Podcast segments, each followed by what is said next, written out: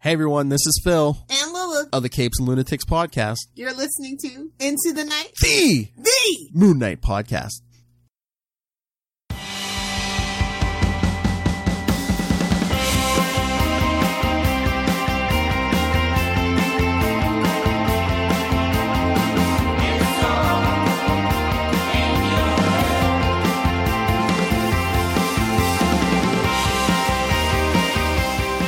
Yes, welcome back, loony listeners. You are listening to Into the Night, the Moon Knight podcast. This is episode 223.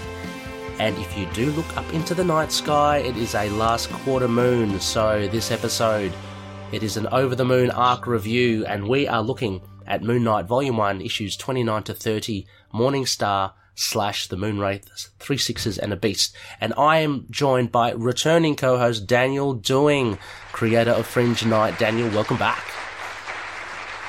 Oh, it's always good to be back in the house of Khonshu. Yes, always fun to have you back as well. Can't wait to get through this one. Um, it is, uh, it involves your friend and mine, old Jack Russell. So, uh, this should be really cool to, to listen to. And, um, as well, it's it's off the back of our idle chat earlier in the week where we had a look at Werewolf by Night and his travails through Marvel and potentially through the MCU. But before any of that, my fair loonies, of course, a big thank you to our sponsors, our gracious patroonies, listed as co-producers and executive producers on each and every episode. Uh, thank you so much, you guys. Uh, mean a lot and you contribute a lot, and it's it's really, it, it, you know, the show couldn't be done without you guys. So a big thanks to the likes of returning co-host Daniel, who is our uh, top tier patroony.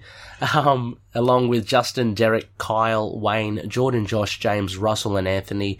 All of your contributions are, are just, uh, just gold. So thank you so much. Uh, thank you so much for supporting the show. Uh, added to that as well, Daniel Joing's Fringe Night, an original indie comic based on Erie, Pennsylvania's very own mysterious superhero, Daniel. Daniel's, uh, kicking it. We're looking, if you have video access, if you are a patroony, you are looking at the creator of Fringe Night there. Uh, a couple of shout outs towards the end of the show uh, to help support Fringe Night as well. Uh, finally, our two custodian sponsors, Hello Headphones, empowering gamers to play at their best, and Dreamland Comics from Illinois, the superhero superstore.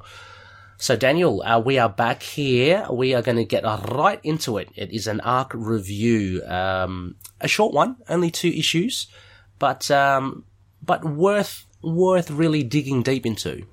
Um, so, sorry, was that Daniel? And important two issues. It is an important two issues as well. We we actually get to it's it's almost like a redress of of uh, the origins, like the absolute beginnings of Moon Knight. So that's um that's pretty cool. Um, as mentioned, issues twenty nine to thirty released March nineteen eighty three, uh, and we have writer Doug Moench, penciler inks Bill Sienkiewicz, the classic team, colorist Christie Scheele. Letterers now these range from Joe Rosen, Michael Higgins, and Rick Parker, and editor Denny O'Neil. Uh, it's available on floppy still, uh, digital, Marvel Unlimited. I'm reading it from a trade, the Epic Collection, Volume 3, The Final Hunt. Um, but also, Daniel, uh, I think off air, you mentioned, uh, you showed uh, that it's also available on the Essential Collection, uh, which is no longer in print, but it's a nice newsprint stock, uh, black and white. Um, I take it that's where you're reading it from? Oh, yes. Excellent. And plus, I have visual issues as well. Yes. You, sorry, you have the issues as well? Yep. Yep, yeah, yeah, me too as well. I just, I'm just too lazy to take them out of the long boxes, so it's always the case, you know. Um, and so, Loonies, in case you don't know or haven't listened before, what we'll do uh, after the credits, which you've just heard, Daniel and I will go through a bare bones. It's a synopsis, so in case you know, just get get you reacquainted with the story, uh, and we'll run through the two issues, not really at length. That's when Daniel and I come in afterwards. Uh, we'll we'll go through our initial impressions, uh, but then go through some notes, and we'll cap it off with a moon rating. So, Daniel, I shall give you the uh, the pleasure of choosing which moon rating system you'd like to draw from tonight: the vanilla or the Connoisseurs. Mm, I'm going to go with the Connoisseurs. Excellent. He, let's face it, he's the more fun rating system. So, excellent. So Daniel's going for that. I'll go for the vanilla rating just for point of difference. Now, um, we have a, a bare bones here, the synopsis. It's a little lengthy. I have edited it, edited it from Comic Vine. But if you would be so kind, Daniel, to read, uh, the first half, let's, uh, let the loonies know what this whole thing is all about. Certainly. yeah. yeah.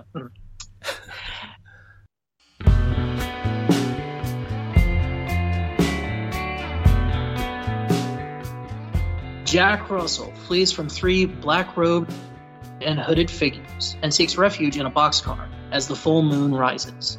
The three wrench the car, and the werewolf snatches and kills one of them as the train begins to roll. In Los Angeles, Shlyle Belial, I know I'm butchering that, who calls himself Morningstar, holds a satanic mass. When we once again can produce a beast from hell, he has four months promised his flock. They begin to file out in disgust. Later, he receives a call from his agents that Russell is headed for New York City. A month later, in New York, Jake Lockley enters Gina's diner and receives the message that Detective Flint wants a meeting with Moon Knight. Atop the precinct roof, Flint passes a letter to Moon Knight from Russell requesting a meeting at a secluded house in New Jersey before dusk. Moon Knight arrives after moonrise, but just as Moon Knight reaches to secure the door to a room where Jack is contained, the werewolf erupts through the door. Moon Knight gives chase, but is hit in the head with a log and knocked out. The night passes, and in the morning, Moon Knight finds that again, human Jack Russell, whom he transports to his mansion.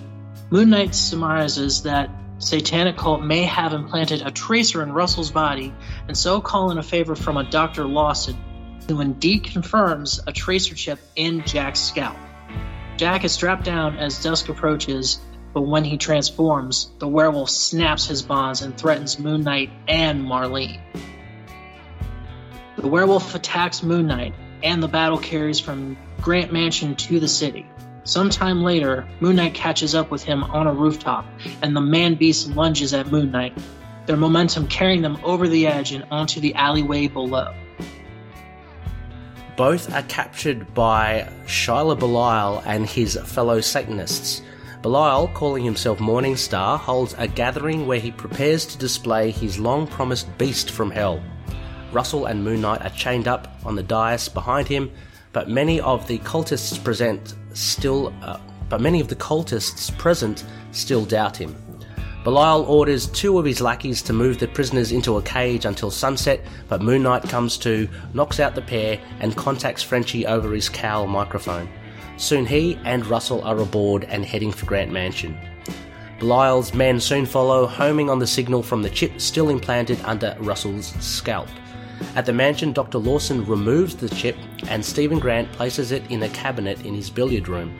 The cultists break into the mansion and, following the signal, reach the billiard room where Moon Knight ambushes them as Marlene drives to a prearranged rendezvous at Jenna's diner.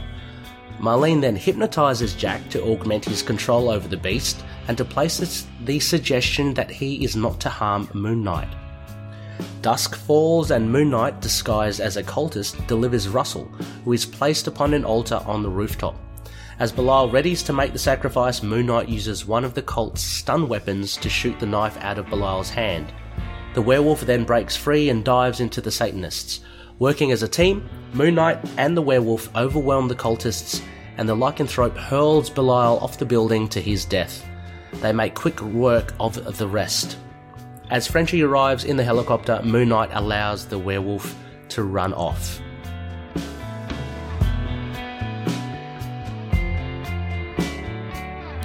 So there you go, Loonies. Uh, a little bit of a lengthy one there, but really does, I think, capture those two issues and what what this thing is all about. Um, a very interesting way to reintroduce Jack Russell. Uh, Daniel, what were your initial impressions overall for this for this arc as a whole?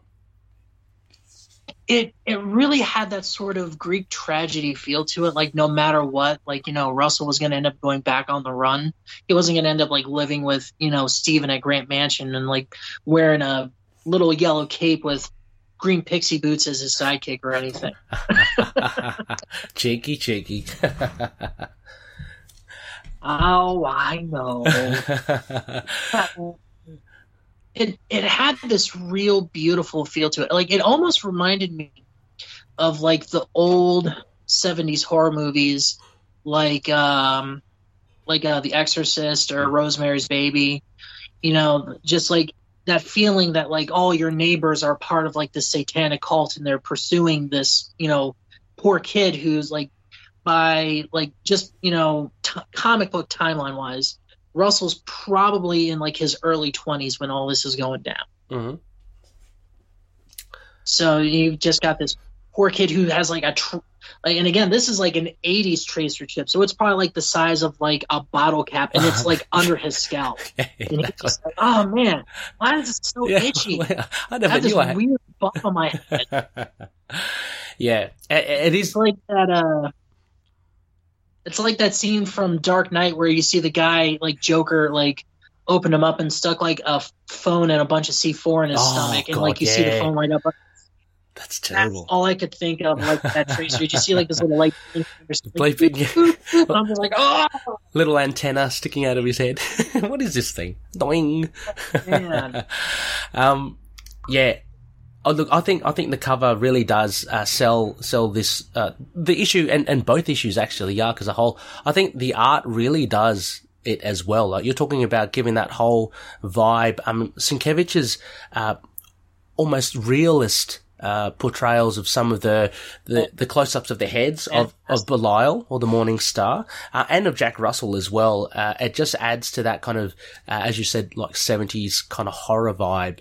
Uh, I've got a shout out as well, Christie Scheele, the colorist, um, really good in keeping this like really dark and moody. Like she uses a lot of reds, a lot of hues of like pinks as well.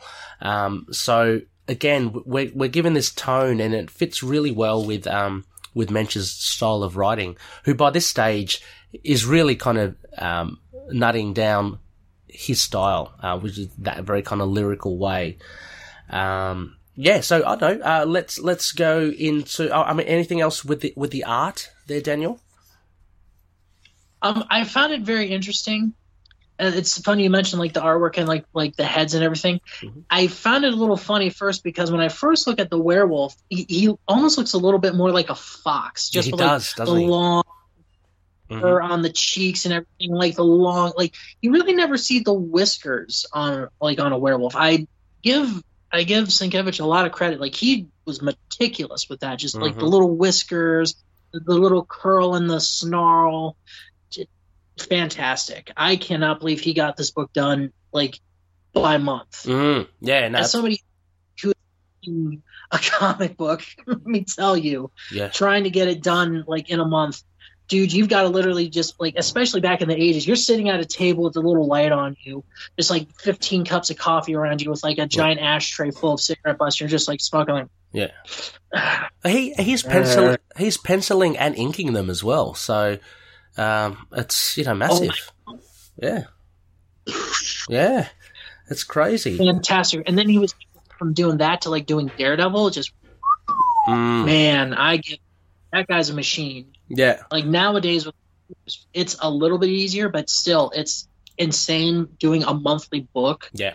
even with computers you're doing a monthly book back then with no computers I know. I know. You just got the table with pencils. Man, Moench's got it like a typewriter, probably at best, you, you know, as well. So imagine like writing. Yeah. Yeah, that's crazy. I mean, go, going back to the uh, the look of Werewolf by Night, you're right. It's so different. I wonder if if uh, the appearance of Werewolf by Night had changed in his title title series, because this, at least from the Moon Knight point of view, is the first time we see him in his full bestial form. Uh, the only other time before prior was in 3233 where he, he had that kind of, um, Universal Studios Wolfman kind of look. So he's full on beast here and we see it later on in the Huston run, uh, issue 20, uh, where he's full beast mode. He's actually massive. He, he's almost like eight, nine feet tall, uh, from I recall from the, the Yeah. history run. Um, but yeah, uh, Sienkiewicz does, yeah, draw him very, at first, yeah, very Fox-like. I, I feel as the both issues went along and towards the end, there's that scene where he's chasing that deer and then he kind of walks back through the s- kind of swamps or something. He looks really a bit more like a, a werewolf there. Um, and certainly at the end when they team up, there's a beautiful splash page where they're almost back to back, like Moon Knight bump in, bumps into the werewolf and, uh, he has this hypnotic kind of hold on him thanks to Marlene and we'll get to that soon. Um, but um, I like uh, so a couple of really good splash shots, um, splash pages here. Uh, now, for those privy to the videos, s- see shots like that. See of um, Belial. Uh, it, it, to me, it harkens really to like uh, to cult leaders and like the occult. Um, so I, photographs, like, like Yeah. getting like like they're getting the undercover photos of like at these cult meetings, Yes. and they're like just sitting there with their camera. Yeah, Because like if they're caught, man, yeah. you were never seeing that photographer again. Yeah, it, it, exactly. And, and again, I think the art really sells this idea of this satanic cult. Um, I've got in my notes here as well, Daniel. Um, and I'm not sure, like, it'd be interesting, like, being an Aussie and, and speaking to an American as well, because, uh, I, I watched some Netflix shows on, uh, on the Son of Sam, and that, and that led into, like, there was, apparently something called the Satanic Panic. It was around the 80s, um, where the satanic cults were popping up in North America, and and I think the media really played on that. Um, I, I believe that this is kind of playing off because this is this was in 1983, so I would imagine around this time the media was talking a lot about satanic cults, um, and and we know later on the son of Sam was a terrible serial killer, but he was linked to uh, a satanic cult himself. Um, yeah, what are your like? I don't know. I guess what I'm asking you is like, is this something that you you were made well aware of when you were growing up as well? Like this little period in in American media history. Well, see, I, I was I was born in '89, so Mm-hmm. uh, by the you know by the time I was getting old enough, it was in the '90s. That a lot of that had died down because a Yeah. lot of it, like the Satanic Panic, it was a lot of parents groups that were going after like D and D players, Yeah. and like, oh, I'd say about for every like ten satanic cults that like popped up, it was only like one, maybe two that were like dead serious, like, oh yeah, we're gonna like sacrifice someone on an altar. The re- the rest of them were just kind of doing it for publicity, you know, like um, you know, trying to like they were like failed rock stars, so they're just like, Mhm. oh yeah, man, no, no, and Satan's gonna make my music awesome. yeah. Um. um, you know, like and Son of Sam, like even Son of Sam, even you know, he talked about how, um, you know, the, the devil was possessing his neighbor's dog and talking to him. Like later in prison, he full on admitted, like, oh yeah, I made all that up. You know, I just Yeah, I right. wanted to get and sad lonely guy going around shooting people for no reason doesn't really get headlines, so I had to throw the satanic Right. angle in there. Right. Well, I had a little a bit of research, and I know. Yeah. I mean, so the Son of Sam was around circa around seventy six, so a bit earlier before this wave. Apparently, this wave of interest from the media about the the, the um satanic cults um arose. Because for the documentary I saw, which was Son of they, I mean, they had um, talk shows and stuff, and people were interviewing. Like it, it seemed like such a fascination for these satanic cults around the 80s um, that were popping up. So uh, anyway, I think this very much plays to that, and I think Moench uh, and Sienkiewicz really work work well with it. Uh, if we're to look at it, Belial the Morning Star, like deep down, it's just him. It's it's his thirst for power, really. I mean, he's promised them this beast from hell, and he's promised it for months, and he's losing followers, and we see that. Like, they, some of them start walking out. There's also a, doubting Thomas towards the end. Um, so that's what's really driving him to get Werewolf by Night. Uh, I think he believes. There's always that. I knew it was a bunch of crap, man. Yeah, yeah, yeah. Oh, there's always always the naysayers. Um, but I actually also think towards the end, right? Doesn't he hope that the blood of the werewolf will somehow make him powerful as as a werewolf. I think there's that talk of um, they're saying that look, it's all in the um, blood. So his plot like his whole plot was to basically show his followers that you know Jack Russell was a real werewolf, and then he was going to start taking blood from him and turning his followers into werewolves, Mm. Uh, sort of a precursor to Moon Knight number twenty five yeah, from the who's yes, yeah. I mean, it's all. It's such a weird plan, though. I, I don't. I don't know. He's actually thought it all the way through, um, but thankfully he never. He never got to that stage. Um, And that's the thing I loved with what Doug mentions, like he was showing like you know that he was an opportunist. That's Yeah. all these cult leaders were. Yeah. They were sad, fat car salesmen who were basically selling satanism. mhm. That that's what they were selling. They couldn't sell a Cadillac, so they thought they'd sell Satan. exactly.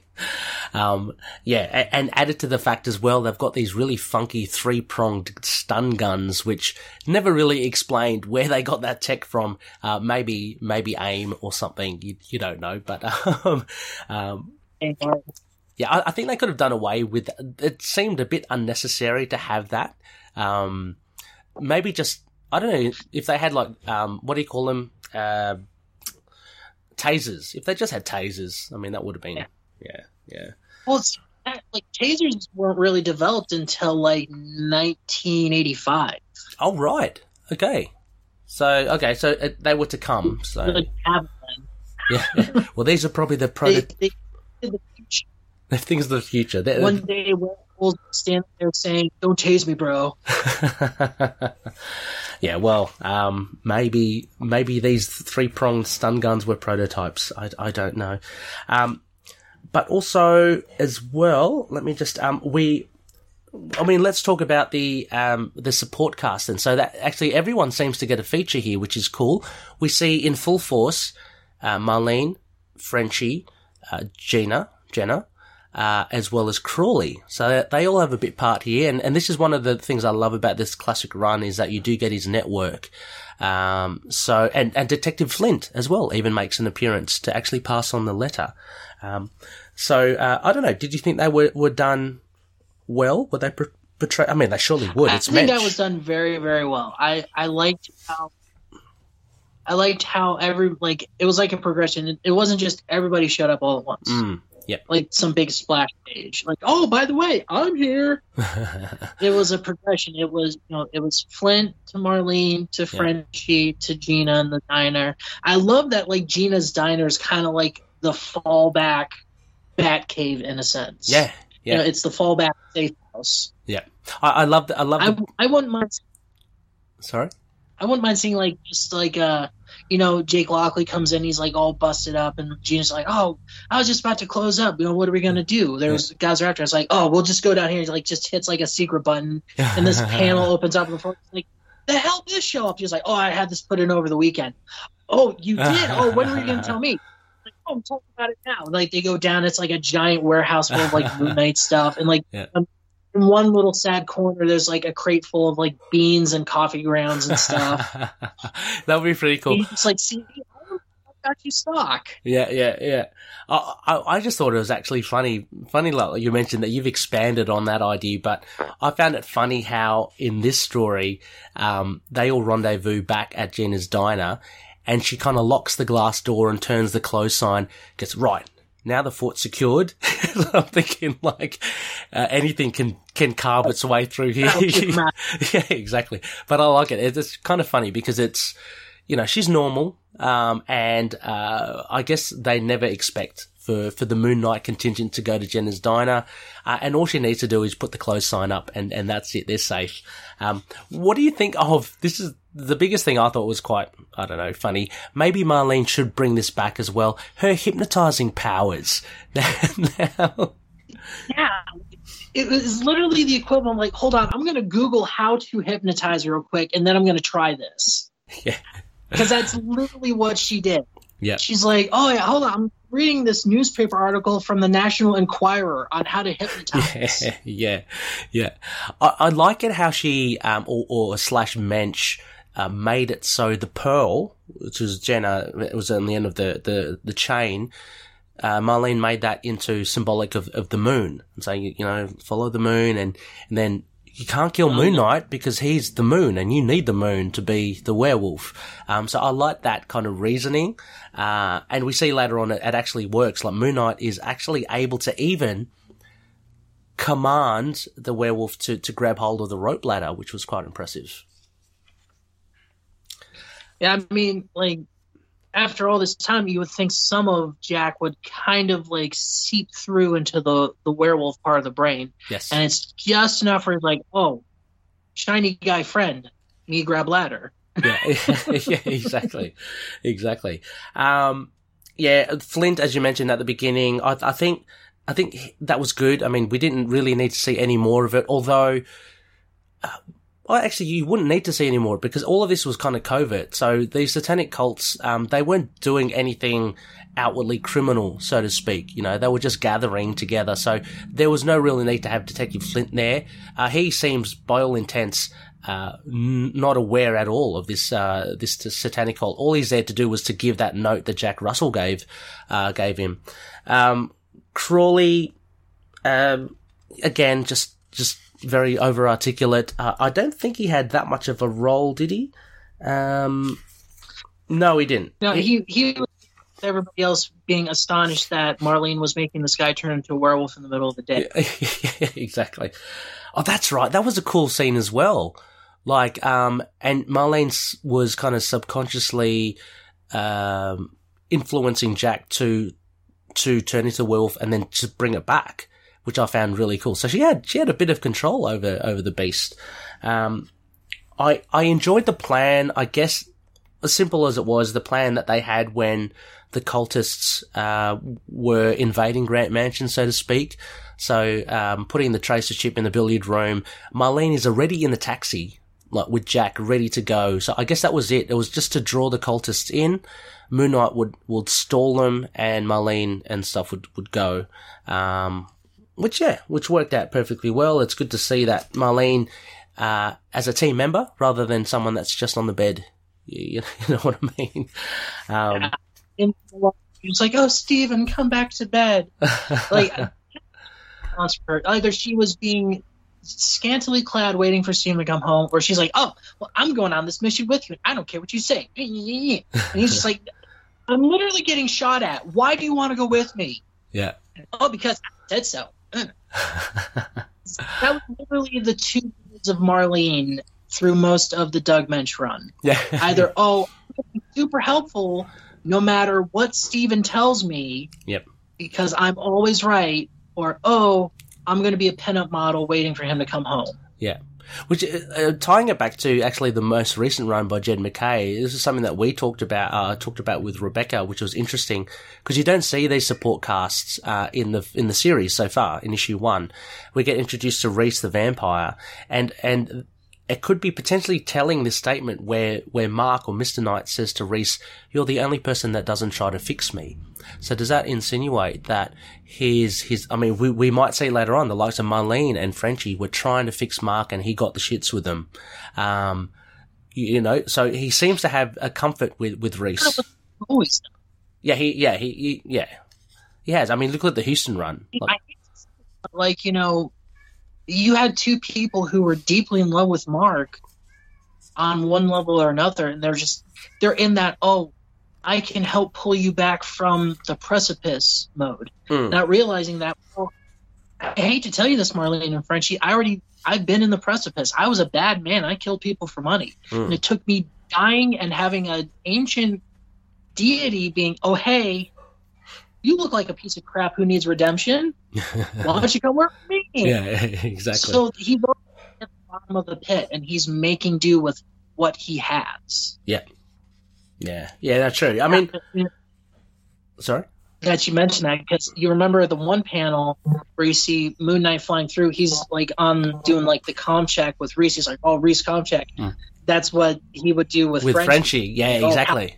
Yep, I thought that as well. Like, because it's always Frenchie in the cowl, you know.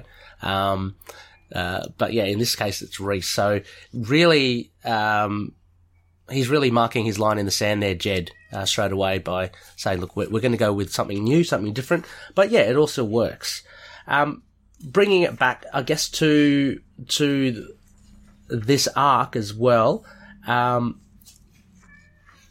I think it was it was pretty cool. Some of the uh, the Moon Knight fights with Werewolf by Night. Again, we're talking about a normal man just taking on this wolf who, albeit you know, isn't like the Hulk as I mentioned. I think in the previous episode, isn't like that superpowered, but he's he's strong. He's got sharp claws. You know, um, he's pretty lethal. So Moon Knight taking him on is pretty cool. Um, the fact I think one of Moon Knight's biggest enemies uh, are rooftops as, as well, um, with with Black Spectre. because he falls off it with um with Wolf. First Werewolf by Night and then Bushman. Yeah, yeah, yeah. I'm Bushman. sensing Yeah, here. Just stay on the ground, Moon Knight. Don't don't go up there anymore. um, but yeah, no, I think I think the fights were I think the fight scenes were really good as well. In particular, the last ones with the basically just the cannon fodder of, of the um the cultists. Oh, it was just fun to see Moon It, Knight. it was very well crafted and very well drawn out. Yeah. It it really gave me that sense of like everybody's just like, oh crap, there's a werewolf, run for your life. Mm, yeah, yeah, yeah. Like, "No, I'm gonna fight him. Whoosh. yeah, exactly. Um, so just looking through, yeah, I mean, the panels are great as well. Uh, typical of Sienkiewicz. I mean, we've mentioned this, I guess, a few times with the classic run comics, the way he lays out uh, a lot of action. Uh, it's not your stock standard panels. Uh, he starts introducing angles just to give that dynamics, which a lot of artists do. So, um, so that's pretty cool. Uh, yeah. Oh, actually, speaking of art as well, I love the last page. Uh, again, a shout out to Christie Scheele. It's almost, uh, I don't know, I don't know what you call that art movement. Expressionistic, impressionistic, but just with the, um, the lights bouncing off the puddles. it's Sorry? one of the istics. One of the istics. uh, definitely istic. Uh, so, um, that was cool. There's also, also a fair bit of violence. That's what I wanted to mention in this.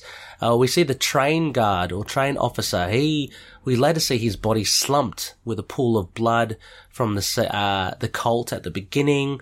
Uh, Moon Knight gets shot in the leg. Um, you you know it, it's clear that it must have been a flesh wound or something, but, uh, he, he definitely gets shot. And Belial, the morning star, the, the star plummets to the ground to his death. Um, so death is no stranger in this, uh, in this couple of issues. Um, I wouldn't say going as far as, as max level, but it's, it's still pretty dark. for that time it, that's what that that was their max level because you know this was back at the time when they really started just selling Moon Knight just in the comic shops. He wasn't on the newsstands or anything. Like you had to go find like actual comic shops to get like copies of Moon Knight because Mm. like oh this is an advanced comic. This has blood and swearing in it. Like it, like it always surprised me there hasn't been like a Moon Knight Max series because Hmm. really Moon was the Max series in a sense. Like he kind of paved that way because you know, Hmm. like you said, you know, he had like the dead, you know, train guard. You, like you know, goons didn't just like threaten like, "Yeah, you didn't see us, see? Hmm. Yeah, we'll come back later." Yeah. know, they're like, "Oh, there's a witness." Yeah. Now there's not a witness. Yeah. Well, it's still with the inimitable Moench uh, dialogue. I remember with the guard, he's going, the cultists go, uh, you know, you feel sleepy? Well, get ready for the longest sleep ever. You know, it's, it's a little bit corny in that sense, but when I read that, I was going, oh, they, they really mean to kill him. And then you see, you see him like dead. It's like, oh, okay, it's a bit, it's a bit full on. Um, but I guess they're, they're Satan worshippers. Uh, so, you know, you've got to, No, to hell. They don't care. yeah, exactly. I mean, they're one of those ones, those automatic, um, automatic, um, factions that, you, know, you just hate. You know, it's kind of like Indiana Jones with Nazis. I hate these guys. you know, so, um, Yeah. yeah.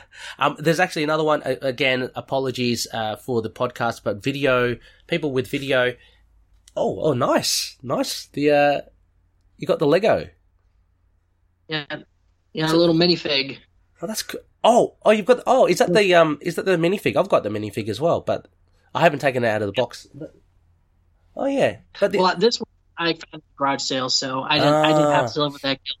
that looks like an older version as well. So that's cool. You got another version of Moon Knight. Yeah, this one you, he's actually got like the little spike knuckles. Yes, the Cestus. Love it. Um, but I'm just going to show you the art. Another nice bit of artwork. You see it a lot is that bit of Moon Knight in the rain. Um, Sienkiewicz- I love that. yeah, it starts to rain. It's I mean, sorry. Reminds me of the cover for the new issue one. I Yeah. wonder if that was kind of like a big uh like homage for them. They're like, oh yeah, I remember this old run of Moon Knight with him like with the rain in front of him. Well, That'd make a great cover. It, it could be. It could be um, taking it back the 2006 Huston run because McNiven did something similar with the heavy rain in the with the Huston run. I reckon he probably lifted that from potentially from from this run, uh, and again that's been influenced. It's, it's a knock knock on effect, I think probably. And, and McNiven again's gone. I'm gonna I'm gonna do it again. so. Um, worked really well. Sienkiewicz, he doesn't overplay it. Like there are some, and as as great a legend as he is, JRJR, he tends to overuse the "it's raining" effect. Um, I've seen it a lot. I've seen it in uh, Superman comics of his. I've seen it in Daredevil comics of his. I've seen, you know, so he does it. Spider-Man comics, he does it a lot.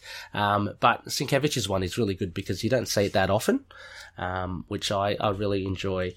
Um, any other, I don't know, any other thoughts on this arc, uh, Daniel?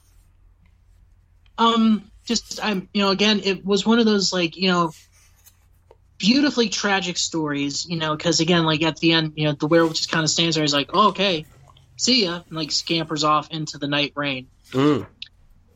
It, it's really corny sounding, saying it out loud, but like honestly, that whole ending, like in my head, like, do you ever see the the anime Cowboy Bebop?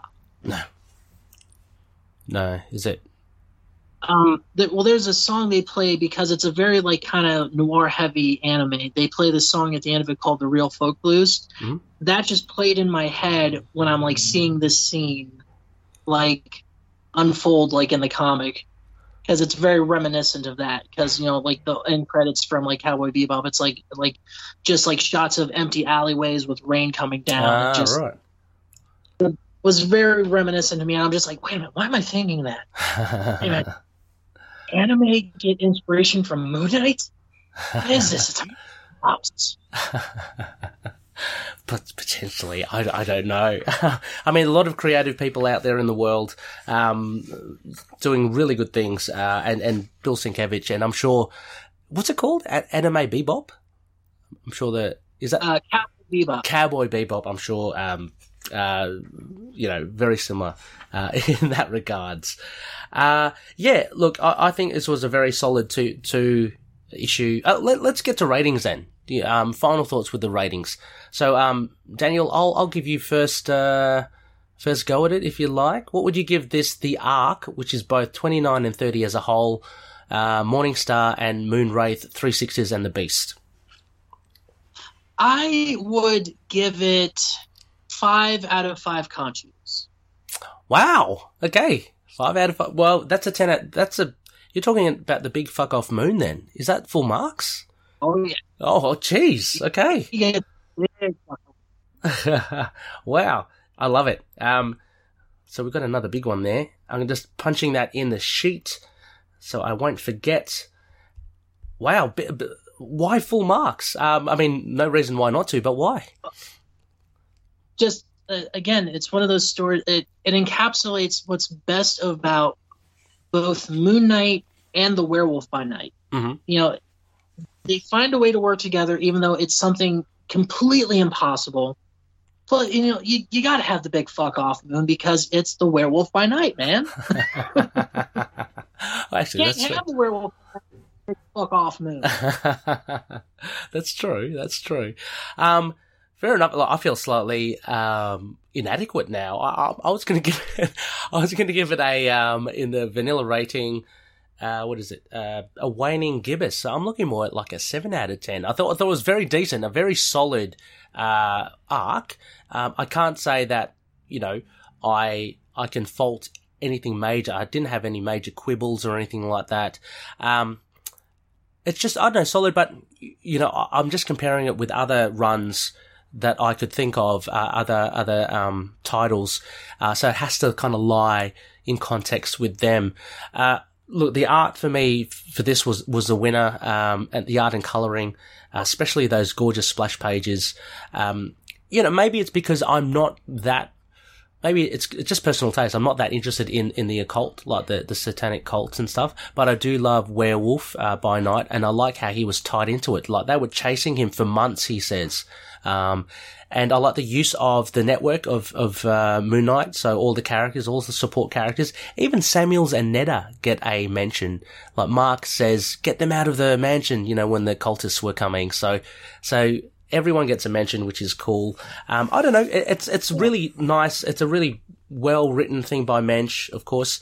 Um, but I guess it's just personal taste. You know, I, I, can't give it a 10 out of 10. It's, um, uh, it's something I would read over and over again, for sure. Uh, I've got, I've got various copies of it. I've got in digital or in printed form. Um, but yeah, I think I, am just playing it safe. A seven, seven out of 10 there, um, for me. So uh, anyway, uh, Daniel, oh, so Looney listeners, that's that's the arc, twenty nine to thirty. Uh, as mentioned, go check it out if you can. Uh, it's all available, mainly easily accessible on Marvel Unlimited, um, but you can find yourself floppies, I'm sure. Uh, accessibility wise, Comixology can give you uh, can give you them as well. Um, why don't we take a quick break, Daniel, and we'll come when we come right back. We'll just go through just a, a, small bit of feedback before we wrap up the show. Catch you soon.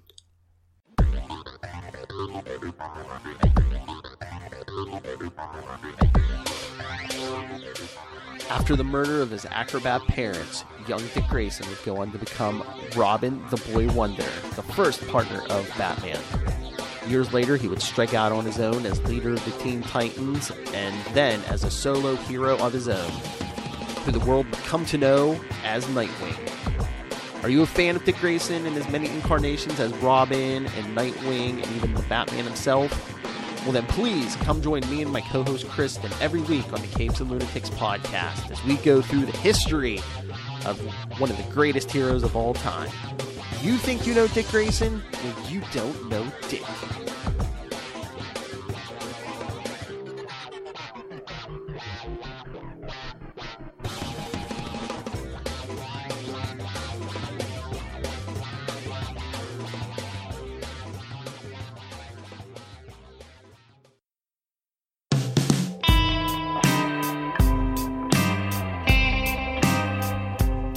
Yes, welcome back, Looney listeners. You are listening to Into the Night, the Moon Knight podcast. This is episode 223, and we have just reviewed uh, an arc, an Over the Moon arc, uh, Moon Knight Volume 1, 29 to 30.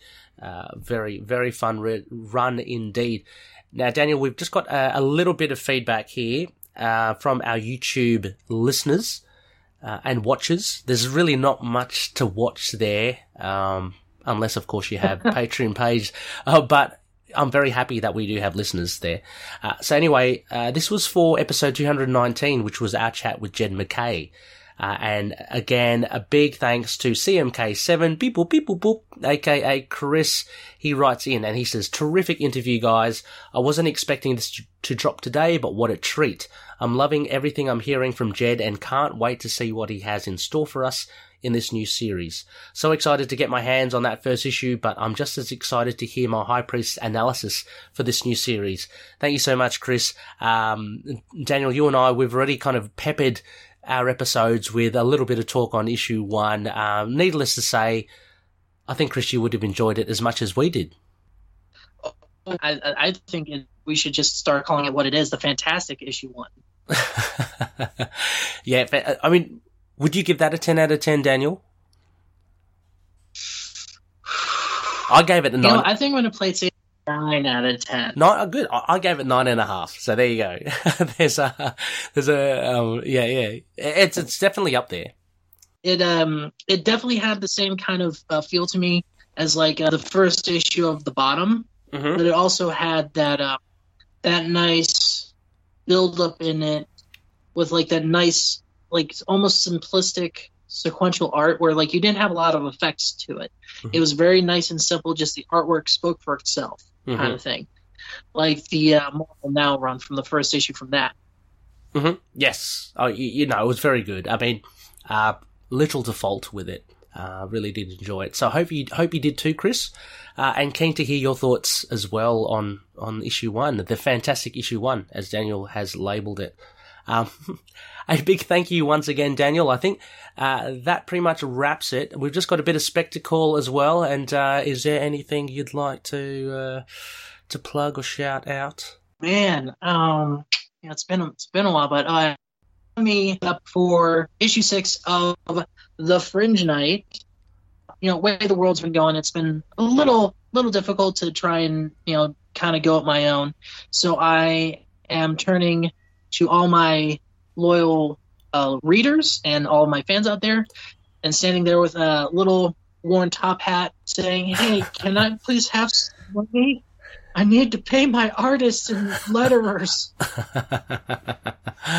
well, as as mentioned as well in the previous episode, let's let's not have Daniel go down that route as well. Um, uh, go check out his GoFundMe page, Fringe, for Fringe Night issue six. Uh, it's, it's looking great. His, his, series is great, Daniel. It, it, comes up in leaps and bounds as the issues goes along, as the issues go along. Uh, I'm loving it. Um, but definitely check it out. The links in the show notes there for you, as well as, uh, we, we always have a link to Fringe Night, uh, the Patreon page as well. So definitely, uh, look at supporting Daniel uh, you know, your indie creators, uh, they've, they've got heaps of ideas and there's no better way to, to kind of branch out beyond the big two.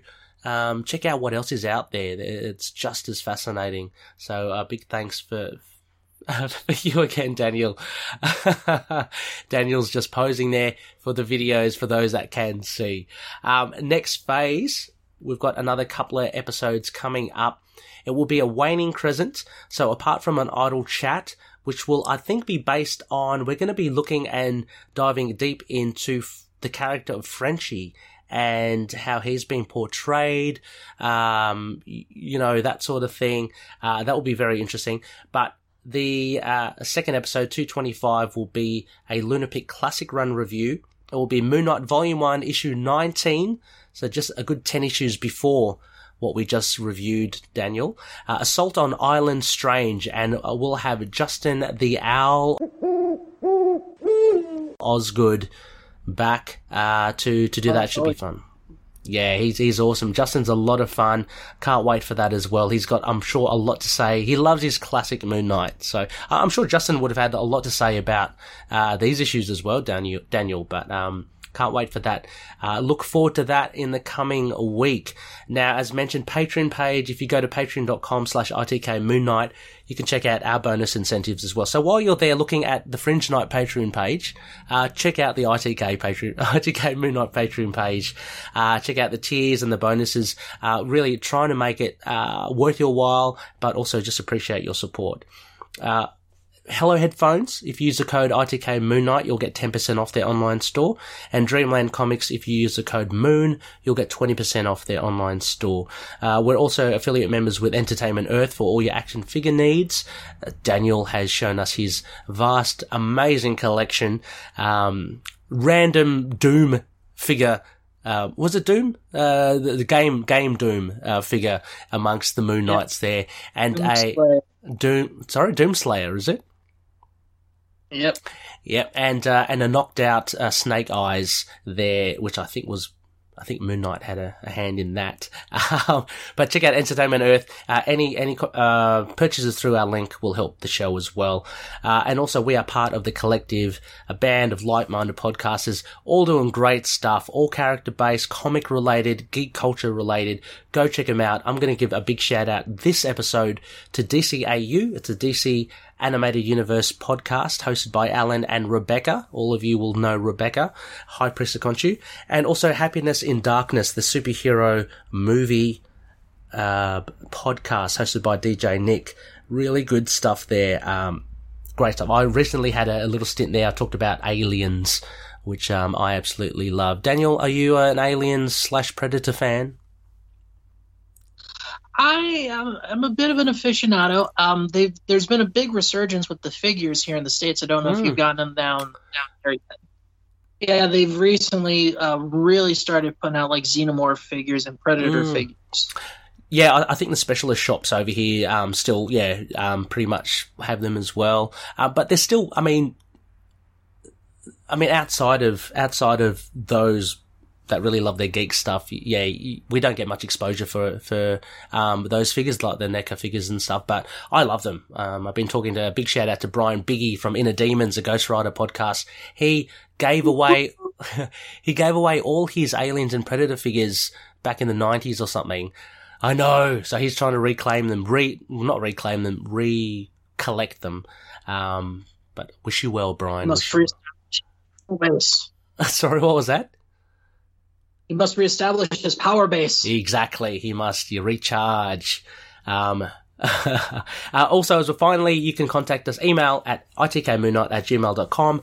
We're also on Facebook, Twitter, Instagram, YouTube, Discord, Get Vocal, uh, and on Podchaser too. And incidentally, Apple Podcasts and Podchaser, if you can leave a review, that would be really cool because uh, we'll be able to get out there more. Um, hopefully, we'll see more uh, members as the TV show and or this comic book series gains traction.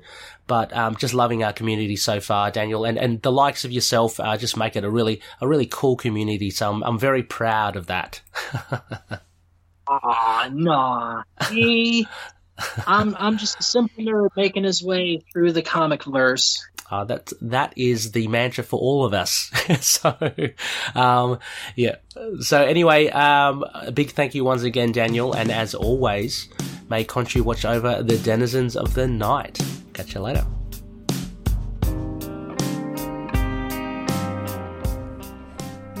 Knight and affiliated characters, stories, and events are properties of Marvel Characters Incorporated. Materials used and discussed within the podcast are intended for critique and review purposes only under the fair dealing concept of the current Copyright Act. The views, information, or opinions expressed during the podcast are solely those of the individuals involved and do not necessarily represent those of the copyright owners.